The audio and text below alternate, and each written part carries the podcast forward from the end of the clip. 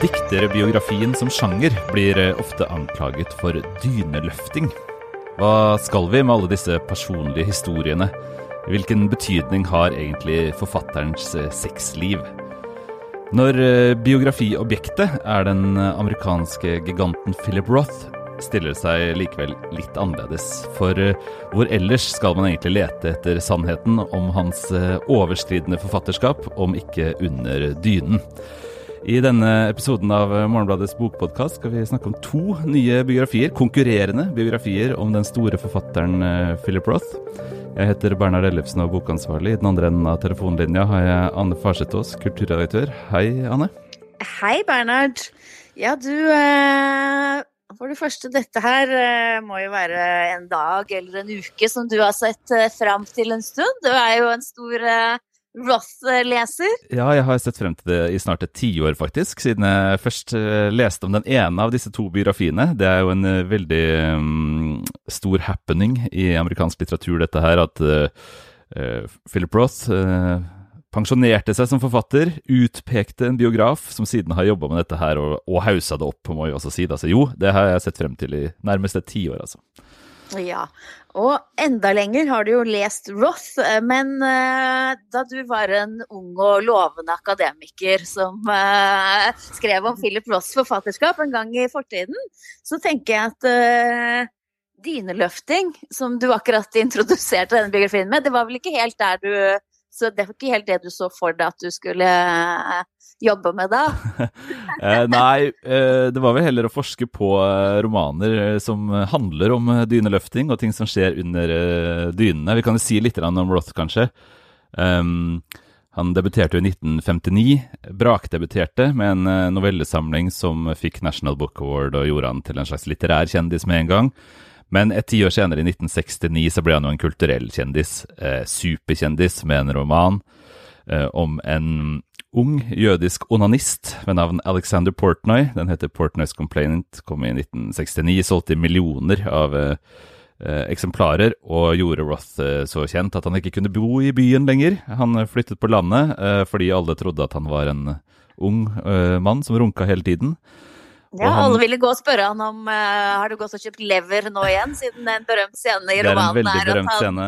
Uh, tar uh, leveren ut av kjøleskapet og gjør sine ting med den før mor tilbereder den til familiemiddag. Nettopp. Så det er jo en veldig overskridende bok. En veldig morsom bok, da. Det er jo et komisk mesterverk. men det er også en bok som fornærmet Roths um, Altså det jødiske miljøet han kom fra, som er et ganske sånt sosialt pyntelig uh, middelklassemiljø som var et stort i USA på den tiden, eh, hvor eh, mange jøder mente at han eh, ja, hva skal jeg si, eh, skjet i eget reir, eller hva det nå heter. Eh, og det ble jo en sånn livslang affære for Roth. Og så gikk han jo videre til å bli en av, en av verdens største romanforfattere, rett og slett gjennom flere tiår og ulike litterære faser og sånt. Men sex har jo alltid vært et av hans store emner, rett og slett. Ja. Derav dyneløftinga. Og eh, hvis vi tar eh, Blake Baileys eh, store biografi, det er den vi skal snakke mest om først, fordi det er den offisielle og godkjente biografien. Ja. Eh, denne mannen som da eh, ikke orket offentligheten i noen særlig grad. Altså, han syntes det var deilig å bli berømt selvfølgelig og tjent mye mer penger, men han trakk seg veldig tilbake fra offentligheten, ga svært få intervjuer, likte ikke å være kjendis. Men allikevel da så uh, var han opptatt av å kontrollere ettermælet sitt og oppnevnt sin egen biograf. Det er den uh, liksom offisielle vi skal snakke mest om her. Men den åpner jo med at det står helt eksplisitt at Roth Eh, skulle komme til å angre på at han hadde utgitt Portnoys Complaint, og det var egentlig noe han fastholdt helt til slutten. At det, eh, selv om han likte boka, så var det så skadelig for hvordan han ble oppfattet, at han skulle ønske han ikke hadde gjort det. Ja, det, det kan vi jo snakke mer om etter hvert. Det er veldig vanskelig å vite hva man skal tro på når det kommer til eh, Roth og hans eget liv. Han var en iscenesetter av sin egen fortelling hele tiden. Men han sa jo det på slutten, at han da han liksom pensjonerte seg som forfatter, så var det resultatet av at han hadde lest seg bakover i hele Han hadde lest hele forfatterskapet sitt for første gang, sikkert. Lest seg bakover, og så når han kom til Portnoys Complaint, så orka han ikke mer. Eh, og det kan jo ha noe med at det ble jo et ja, Hva skal jeg si, da? Et uh, traume som festa seg i forfatterskapet. Det, det er nesten umulig å overvurdere betydningen den boka hadde. Og det er nesten vanskelig nå å skjønne også hvilket kulturelt gjennomslag en roman kunne ha. ikke sant? For det er jo, mm. Knausgård blir veldig lite i forhold. Dette er eh, mm. en bok som forfulgte foreldrene hans til Israel da de var på cruise der. Altså, hele verden leste denne boka. Det er kanskje 60-tallets mm. eh, liksom, mest villeste bok, da. Mm. Uh, det er jo så vanskelig å sette seg inn i det at dette skulle være så veldig overskridende å skrive om uh, masturbasjon. Uh, ja, skal, nå skal det sies da at jeg, nå er ikke jeg verdens mest promiskuøse menneske, så det er mulig at det er min pyntelighet som, som, gjør dette, men jeg må innrømme at det er faktisk noen sjok sjokkerende scener, eller i hvert fall så kreative og obskøne scener, at man blir overraska i Portnays Complaint. Men nei da, det er 60-tallet som gjør at dette her er liksom en, liksom, den smalt, det er en perfect storm, da rett og slett kulturelt sett. Men for han så, så, jo, så bestemte det jo i praksis de neste 20 årene av forfatterskapet. Han skapte seg et uh, alter ego. Uh, eller Først så skrev han noen bøker som var helt annerledes, for å prøve liksom å gjøre noe annet. Uh, og så skrev, skapte han seg et alter ego som heter Nathan Zuckerman, som skulle bli hans litterære Hva skal jeg si? Eh, representant i ni romaner, og denne Zuckerman har skrevet en roman i dette fiksjonsuniverset som heter Karnowski. Eh, og Roth bruker flere romaner på liksom å forsøke å bearbeide denne sinnssyke sjokket det var å ha skrevet Portners Complaint eller Karnowski da, i Zuckerman-bøkene. Så det er på en måte forståelig, men samtidig, han ble jo kjemperik av det. Han tjente jo titalls mm. millioner kroner i nåtidspenger. Han kunne kjøpe seg et gods i Connecticut. Han, kunne, han fikk enorm uh, litterær innflytelse i hele verden og kunne reise til Praha og introdusere Milan Kundera for uh, amerikanske lesere i en serie. Han, han, det ga han jo helt sinnssyke muligheter, og gjorde han så stor. Så så derfor er jeg liksom ikke helt sikker på at jeg tror at på at han angra på suksessen. Nei, ikke sant. det er jo lett å si etterpå, fordi at han har alle disse godene etterpå. Ja, det er, det er lett å sitte der med millionene ja. og si jeg angrer på måten jeg tjente dem på. ja, det er det.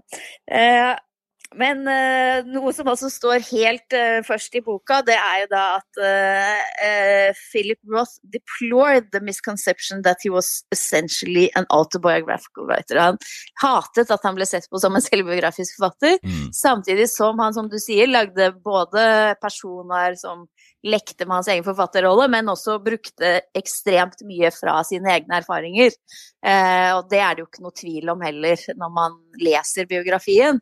På den ene siden så sier biografen at han på en måte skal rydde i dette og liksom sette ting på plass. Eh, hva som er liv og hva som er litteratur. Og tar på en måte utgangspunkt i at Ross selv mente at han ikke var en selvbiografisk forfatter, samtidig som han går opp hver eneste bok, eh, hver ja, eneste detalj i forhold til de eh, faktiske foreleggene. Det er jo det som er boka. Det er boka. Eh, bokas modus. Uh, det er helt klart. Uh, denne boka er jo veldig rar, Blake Baileys bok. Det har jo blitt en helt ko-ko utgivelse. For det første, så selv om han har brukt et tiår på det, så er det merkelig lite bearbeida. Altså det er lite litterær foredling. Uh, selv om dette er en veldig litterært ambisiøs biograf, så har den veldig katalogpreg. Og det det er en katalog over, er jo hvem som er forbildet for hver minste lille person i Roths eh, forfatterskap. Mm. Eh, det har jo sine ekstremt underholdende sider, det må innrømmes, eh, mm. men han klarer jo liksom ikke å sette det i en større ramme, sånn som jeg syns f.eks. James Atlas, som var Bellows store biograf for 20 år siden, klarte i mye større grad. Han klarte liksom å få til en lesning ut av dette her, som egentlig også var en sånn Hvem er hvem i Bellows romaner? Eh, men jeg vet ikke, hvis vi tar et halvt skritt tilbake, Anne, så er jeg mhm. nysgjerrig på å spørre deg. fordi at eh, jeg mener at det er en forskjell. Og egentlig det sitatet du trakk fram, at han ikke er en selvbiografisk forfatter, er liksom terminologisk forvirra. For det han egentlig var mest imot, var å bli kalt en bekjennende forfatter. At han ikke mhm. ville at romanen hans skulle leses uh, som confessional. Det var det, han, det, ordet han oftest brukte. Uh, han var mer åpen om at han uh, brukte livet sitt, liksom. Eh, eller at, han, at, det spilte en rolle. Men, men det med bekjennelsen bød han veldig sterkt imot. Og det tenker jeg også på når vi har virkelighetslitteratur, og nå lager jeg enorme anførselstegn i, i lufta her, mm. yeah. diskusjoner i Norge, er at eh, det er forskjell på Altså, vi glemmer nyansene. Eh, at det er et mm. spekter, ikke sant. Det er fra liksom den rene fiksjon, som nesten ikke fins. Selv en science fiction-forfatter kan du finne igjen at denne aperasen på på der oppe en skogsplanet uh, har noe med livet til forfatteren å gjøre, ikke sant? Uh, til liksom der hvor det er, er um, tydeligere forbindelseslinjer. Så mm. har man liksom også hvordan man skal lese det, da. Hva, hva, betyr det som står i bøkene? Og der tenker jeg Roth, Roth egentlig ikke er så forvirra som det kan virke som, fordi han, han vil ikke at bøkene liksom skal gjøres uh, små og bekjennende. Eh, mm. Hovedpoenget er ikke egentlig, tror jeg, å nekte for at han bruker sitt eget liv. Og det har jo liksom også noen mulige overføringer til diskusjoner vi har om norsk litteratur, f.eks. Jeg vet ikke hva du tenker om det? Jo, jeg er jo veldig enig i det, altså, men det spørs jo ikke sånn selvbiografisk litteratur. Ja, Hva faen det, betyr det egentlig hva, også? Hva betyr det? Er det selvbiografisk inspirert, eller er det selvbiografisk litteratur? Når man sier selvbiografisk litteratur, så mener man som oftest åpent selvbiografisk, som Karl Ove Knausgård er. Det er åpen selvbiografisk litteratur. Men selvbiografisk inspirert litteratur, det kan jo være nesten alle typer romaner. Og nesten alle eh, romaner, ikke sant? Ikke sant? Fordi at du må ta noe fra livet ditt. Eh, og der må vi igjen si at ja, hva skriver Philip Roth egentlig? Han skriver jo primært denne typen selvbiografisk inspirert litteratur. Mm. Eh, men han leker jo også med sitt eget navn og alle disse metaplanene der han liksom lager myter også rundt seg selv da, med å bruke sitt eget navn osv. Så, videre. så Så det blir jo komplisert der. Selvfølgelig er det jo også enkelt å si at man ikke vil bli belest som bekjennelser, for hvem er det egentlig som vil det? Det er jo nesten ingen som vil det. Det vil jo ikke Karl Ove Knausgård heller. Det er et annet siktemål med romanen hans enn at han skal bekjenne. Så det vil jo egentlig Hvem passer det på? Det passer jo egentlig bare på liksom ren memoarlitteratur, da. Ja, og kanskje på de mest eh, tabloide lesningene, ikke sant? At det liksom ja. er lesningene som gjør det til bekjennelser. Um, mm. Sånn at uh, det er det han liksom stritter imot, da. Det ville sikkert alle stritte imot, som du sier. Roth skrev jo to memoarbøker, to selvbiografiske bøker. Mm. Uh, og så jobbet han jo veldig i et sånt stort spenn. Han brukte alltid livet sitt, uh, men han brukte alltid verden, egentlig. Jo, altså, hvis han skulle beskrive et hus, så Roth fant ikke opp et hus. Han fant et hus, og så beskrev han det. Hvis han skulle beskrive en hanskefabrikk, så måtte han finne en hanskefabrikk, og så beskrive den. Han, han, dikta, han tok aldri noe ut av løse lufta. Sånn er det i hele Eh, Nei, og sånn er det jo veldig mange forfattere som er, ikke sant. Det er, Dag Solstad har snakket om dette, Knausgård har snakket det er, det er jo veldig mange som er sånn uten at de snakker om det. Men det som er litt fascinerende her, da, det er jo for eksempel også at, uh, at uh, Blake siterer Roth på uh, og har sagt i intervjuet at den som konverterer litteratur til sladder, skjønner ikke hva lesning dreier seg om. Og det er jo ja. hele greia her. Der syns jeg liksom Der får vi liksom fram hva som er på spill her, da. Mm. Fordi det er noe utrolig pussig i, i hele dette prosjektet med at for å liksom opphøye denne mannen, som han har fått et offisielt oppdrag til å skrive om hans liv og litteratur. Så allikevel så er sluttresultatet nøyaktig denne formen for eh, hva er det presise forholdet mellom litterært eh, for, forelegg i virkeligheten og litteratur. Og det er så lite løft i det. Det er så mye på det nivået da, som jeg tror Watt selv ville kalt sladder. Ja, det er eh, dessverre åpenbart riktig. Eh, og selv om det er eh, Det er en lang bok, eh, så, så, og den er ikke liksom uten uten kvaliteter. Eh, for det første er den så sagt latterlig underholdende. For det andre så har den noen glimt av litteraturkritisk følsomhet, og den også har noen fine beskrivende scener. Den kan sitere veldig godt. Den har en, et sitat fra Roth tidlig, hvor han møter igjen en gammel kusine, tror jeg det er, Eh, på en kafé. Og da, har han noen sitater eh, hvor Roth har skrevet i en jeg tror det er dagbok eller sånn at de var to eh, gamle mennesker beyond sex eh, som satt der på kafé. Det er, det er en fullstendig Roth-scene. Han klarer å liksom lure ut av det. Eh, men de 750 andre siden er jo sladder, da. Eh, og etter hvert utover i boka så skjer det jo enda merkeligere ting, fordi at idet man nærmer seg på en måte en relativ nåtid, eller i hvert fall den delen kanskje hvor Bailey har vært i Roths liv, ikke sant, det siste tiåret, um, så får jo hele prosjektet mer defensiv karakter. For det kan vi jo si at det er jo noen sånne store kamper i Roths biografi, som også er behandla litterært uh, på ulike måter i forfatterskapet, og det er ekteskapene hans.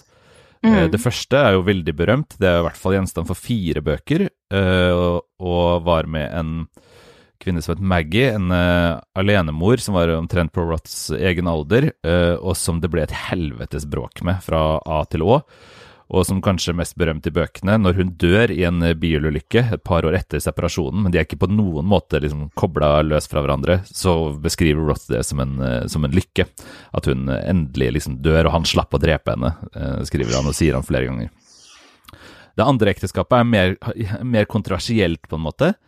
Eh, det er hans lange forhold med den store britiske skuespilleren Claire Bloom som jo spilte i, i Chaplin-filmer helt i sin ungdom, og var gift med flere store, kjente menn før Roth.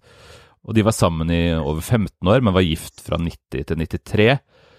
Og i 96 så utga hun en, en sånn memoarbok som skapte virkelig skandale i litterære kretser i, i New York.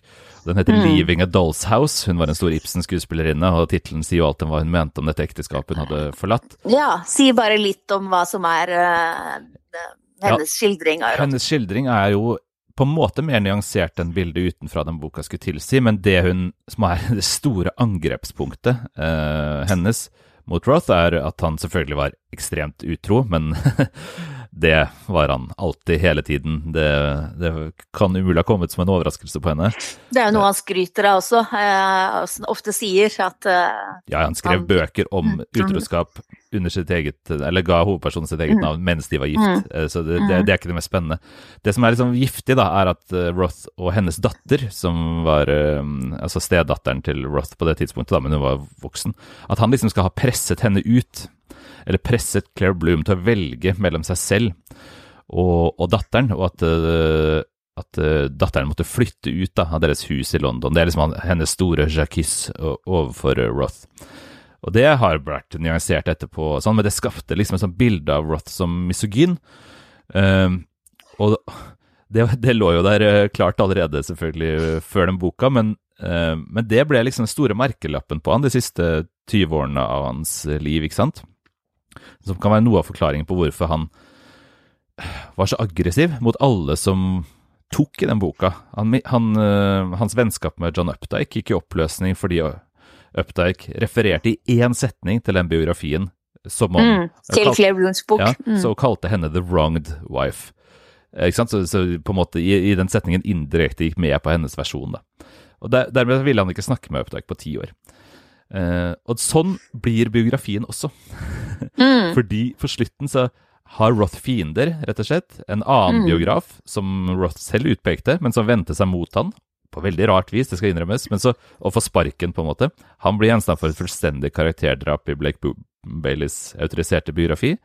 Claire Bloom, ja, hun får så det holder, hun også. Mm. Eh, og flere liksom av hans sene fiender eh, får sine pass påskrevet. da.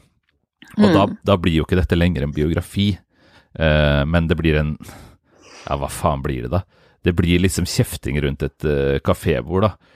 Mm. Uh, aggressive gester, liksom. Og vi ser jo også Nå har ikke jeg lest alle de amerikanske anmeldelsene, men jeg har lest to positive og et utall negative. Og de positive er utelukkende skrevet av mennesker som var i Roths veldig intime lille begravelse. Ikke sant? Mm. Kretsen uh, slutter opp om denne boka. Uh, verden gjør det dessverre ikke, da, uh, mm. for Roths og Baileys del. Så det er jo en veldig følelse av at det er en sånn defensiv gest uh, mm. her nå. Det er noe av det som jeg syns er aller merkeligst med denne boka som utgivelse. Det er jo at Ross selv har denne da, veldig merkelige posisjonen der han på den ene siden bruker et helt liv, og er det er, er, det han brenner for, er å gjøre uh, liv om til litteratur, og gjøre det til mytestoff. Og eh, den graden av fiksjonalisering og omgjøring og bearbeiding, at det er det som er romanen, og også og det som er menneskelivet, på en måte. Det er det han jobber med hele tiden. At denne mannen, som er så bevisst på Og det kommer fram gang på gang på gang i boka at måten han husker ting på, ikke er hvordan ting skjedde, men hvordan han har skrevet i sine bøker. Mm. Eh, at denne mannen er så opptatt av å settle scores og sette ting på plass. Og finne ut nøyaktig hvordan det var i 1964, og nå skal de få høre hvordan dette var. Mm. Det er, fremstår som eh, det store mysteriet. Ikke at et menneske kan eh, ikke ha disse motsetningene i seg, men man faktisk ønsker å ha det på trykk. Det, det er vanskelig Ja. å forstå. Ja, det er sant. eh, Det er sant, altså. Eh, At han husker, det er ikke rart. Det er et av Roths store emner. At man aldri At ingenting noensinne forsvinner. Eh, Mm. I sine aller beste bøker så er det nettopp det han klarer å omdanne til et sånt ufattelig melankolsk, intenst, rikt sorgfelt. Og særlig i um, uh, Sabbath Theater, som er den klart eh, beste boka. og Det sier ikke så lite, for det er mange andre som også er helt sinnssykt gode. Men den er fra 1995, og der er helten Mickey Sabbath, eh, som er en antihelt, eh, for å si det mildt. da. Eh, en person som ikke klarer å, å gi slipp på noen, noe agg, eller noe sorg, eller noe melankoli. Og han, Roth kaller jo mennesket for det huskende dyret, the remembering animal. Det er jo fantastisk. Mm. Eh, Så alt dette her, det at han ja, er opptatt av score settling, da, og eh, ikke klarer å gi slipp på en eneste ting, det, det er et av hans store litterære emner. Men eh, det blir jo til eh, Hva skal jeg si, da? For det er jo underholdende å lese om, men det blir jo likevel til dritt, da, i den Bailey-boka. Eh, fordi det ikke er noe foredling. Vi kan, når vi snakker om foredling, kan vi bare nevne et eksempel på det, Mm. fordi det er, så, det er så talende for hvordan all god litteratur blir til. Eh, etter ekteskapet med Bloom så følte han seg jo utrolig eh, forfulgt ikke sant? og lurt eh, av denne boka, eh, og det går inn i romanen I Married a Communist, som handler om makartismen. Og det er jo ikke, Han skrev ikke om mak- makartisme for å, å skrive om det og følelsen av å være forfulgt av sin ekskone, men han bruker det inn der. Og der eh, er det en karakter som heter Eve Frame. Frame er jo eh, også verb for å eh, ikke sant, sette noen i knipe, da. Og hennes datter Sylphid, som liksom er Bloom og hennes datters skikkelser. Men det handler om noe helt annet. Det handler om kommunismeanklager, og det handler om den paniske frykten liksom, av å være utlevert, av å være motarbeida sine og svikta sine nærmeste osv. Det er klassisk sånn du skriver om et emne, du har denne følelsen, ikke sant, den ganske sånn rene følelsen, eh, som en eksistensiell ting, som du kan putte inn, da, det- mens det handler om noe helt annet. Så selv om på Manhattan ble jo det lest som en sånn, et sånn hevn mot Claire Bloom, men jeg driter jo i det. Og jeg visste ikke det da jeg leste den boka. Jeg bare føler at det er et utrolig intenst grepet portrett av denne følelsen av å være pressa. Ikke sant? Altså, det er jo sånn bøkene virker på sitt beste. Eh, og selvfølgelig feiler da noen ganger når, eh, når eh, hva skal jeg si, sløret blir for tynt, for det, det hender det jo også Mm. at det blir. Det hender det jo. Men, men likevel, ikke sant? Det, det er jo det som ikke er til stede i den biografien i det hele tatt. Noe følsomhet for forskjellen da, på selve hendelsen i livet og hva som skjer i I Marry the Communist når denne følelsen har blitt flytta inn i noe annet. Mm. Og denne merkelige, da. Det, dette er jo å ta vekk sløret, samtidig som man skal sette skapet på plass overfor eh, de virkelige personene. Eh, Disse to tidene går ganske dårlig sammen med eh, det litterære synet Ja. som Blått hadde på hva romaner er. Der tror jeg kanskje vi er sånn lett uenige, for at eh, jeg mener at denne boka på en måte kunne klart det med bare noen litt bedre grep. Fordi det hadde Mm. vært mulig å stille frem Roths mange paradokser når det kommer til tilbaketrukket, ikke sant, kjendis, eh, nei til selvbiografiske lesninger, men sterkt selvbiografisk inspirerte romaner. Alle disse paradoksene kunne man, tror jeg, laget et sånt flott eh, lappeteppe av, og så på en måte latt det stå åpent, bare sette frem, du trenger ikke konkludere, du kan bare vise frem paradoksene, og så vil det vise både selvmotsigelsen motsigelser og svakheter, og styrker og interessante kompleksiteter. Eh, Så det hadde vært mulig innafor det, det som Bailey driver med her, men poenget er at det er ikke noe gjennomtenkt plan. Det bare Mm. står der. Men veldig mange av sitatene eh, fra romanene, fra livet og fra Roths tenkning av bøker er her, liksom. Eh, han Mm. har kjøttet. Man klarer ikke å lage middag på det, da. Nei, men der tror jeg egentlig vi er helt enige. ja, du, du hadde også Jeg, jeg syns ikke Ja, jeg syns heller ikke at han egentlig har funnet sin egen posisjon uh, i, eh, i denne biografien. Men uh, før det blir kveld og mørkt utafor her, så må vi komme til den Må vi andre biografien den litt. andre? For det er jo og det er det. superinteressant. Ikke sant? Og den heter jo da A Counterlife, et motliv, som både er da tittelen på en roman av eh, Roth, og så har denne da Iron Idel da utgitt en biografi på nøyaktig samme dag som den offisielle biografien. ja, dette er jo som om Roth skulle ha skrevet det. Han har jo skrevet en roman som heter Operation Shylock, hvor det dukker opp to Philip Rother eh, som konkurrerer på en måte om, eh, om plassen. Eh, som Philip Roth, da. Det skjer jo da her i virkeligheten, ikke sant. Og når man har lest Baileys bok ferdig, så slutter jo den med noen saftige fornærmelser av en liksom pseudobiograf som har skrevet kontrakt med Oxford University Press, som heter Ira Nadel, uh, osv. Fornærmelser av denne, ikke sant. Og så kommer jo denne boka samme dag, da. Så det er jo så typisk, liksom, øh, for dette forfatterskapet. Uh, og den det er jo en svær bok. Den ser på utsiden helt like ambisiøs ut som Baileys. Uh, men det er jo utrolig pussig lesning, må jeg si, da. Mm. Uh, altså, Nadel er også en sånn profesjonell biograf. Han har skrevet om andre jødiske kulturelle skikkelser tidligere, Cohen osv. Um, og er jo, ser helt sånn ut som en opplagt biograf for Roth. Men allerede i innledningen så kommer det jo frem hva skal jeg si da, noen idiosynkratiske ambisjoner ved denne boka. da. Han han sier at han vil skrive en psykologisk biografi, uh, men han har jo ikke, har ikke snakka med Roth, eller med noen som har uh, vært tett på han. Uh, så hovedkildene til livet er jo The Facts, da, altså memoarboka, som jo er en svært fored, litterært foredlet fortelling om Roths liv. Og så er det to sånne dossierer med biografiske notater, som også Bailey bruker. Men som Roth har skrevet selv, ikke sant? Mm. Uh, og så er det romanene, uh, spektakulært nok. Uh, så han bruker liksom Roths egne ord i sånne veldig taktiske tekster, pluss romaner, for å komme frem til hva, sitt bilde av Roth. Men så er det, kan vi se, bare fortelle litt om bakteppet, for det er så spesielt. Det er altså at i 1967 så publiserte Roths psykoanalytiker, en psykoanalytiker som heter Kleinschmidt, som er forbilde for doktor Spielvogel i flere av Roths romaner, en artikkel i et uh, akademisk tidsskrift om sinne og kreativitet, uh, hvor han forteller enormt mye og veldig intimt om en av sine pasienter, en sørstatsdramatiker, eh, som har en mor som helt åpenbart er en jødisk mor, eh, som dessuten gjør veldig mange av de samme tingene som Roth skriver om i Portnoy's Complaint to år etterpå. Men Roth visste ikke om den artikkelen, for den gikk under radaren, mm. så først fem år etterpå oppdaget han den, og han ble rasende.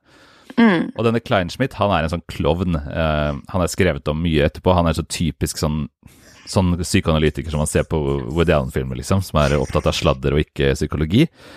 Eh, men det Nadel driver med, er egentlig å prøve å bevise at denne artikkelen fra 67 er riktig. Og ikke mm. bare at sinne er et viktig motiv i Ross' forfatterskap, for det er, jo, er det jo. Det hadde vært et glimrende utgangspunkt for en biografi. Eh, og ja, det hadde vært lurt.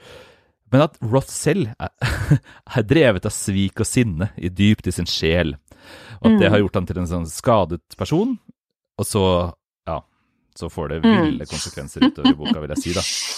Mm, denne boka har ikke jeg hatt tid til å lese, men når jeg leste åpningen, så må jeg si at akkurat dette med å sette sinne øverst som et tema, det ga for meg eh, litt mening, da og gjorde at jeg nesten ble mer sympatisk innstilt. Altså Problemet med Baileys bok er jo at det er et sånt uh, defensiv posisjon, mens gjennom å bare si sinne er temaet hans, han var en sint mann, og det gjorde han om til litteratur, så blir jeg mer ok, da er ikke sinne så problematisk, eh, da kan jeg være nysgjerrig på det. Men det er klart at dette her uh, den den ekstreme overskridelsen i den psykoanalytikerens valg eh, der, og bruke det som hovedkilde, det blir jo et problem da eh, utover. Ja. Men ja, altså, for det er jo det er mye vanlig streit biografiarbeid her, som egentlig ikke har noe med mm. denne tesen å gjøre. Uh, jeg er helt enig i at det Bailey mangler, er jo nettopp et sånn stort begrep som han kunne brukt som intellektuell uh, spade, liksom, uh, for å få til noe. Så det er jo bra, eh, og mange av de beste bøkene som er skrevet om Roths litteratur, er jo nettopp ledet av sånne begreper som ligner på sinne, f.eks. Philip Roths Rude Truth, som er min favoritt, som han mener at eh, liksom, uhøflighet, eller den typen overskridelse, da, er umodenhet og den slags, er de viktigste motivene i forfatterskapet.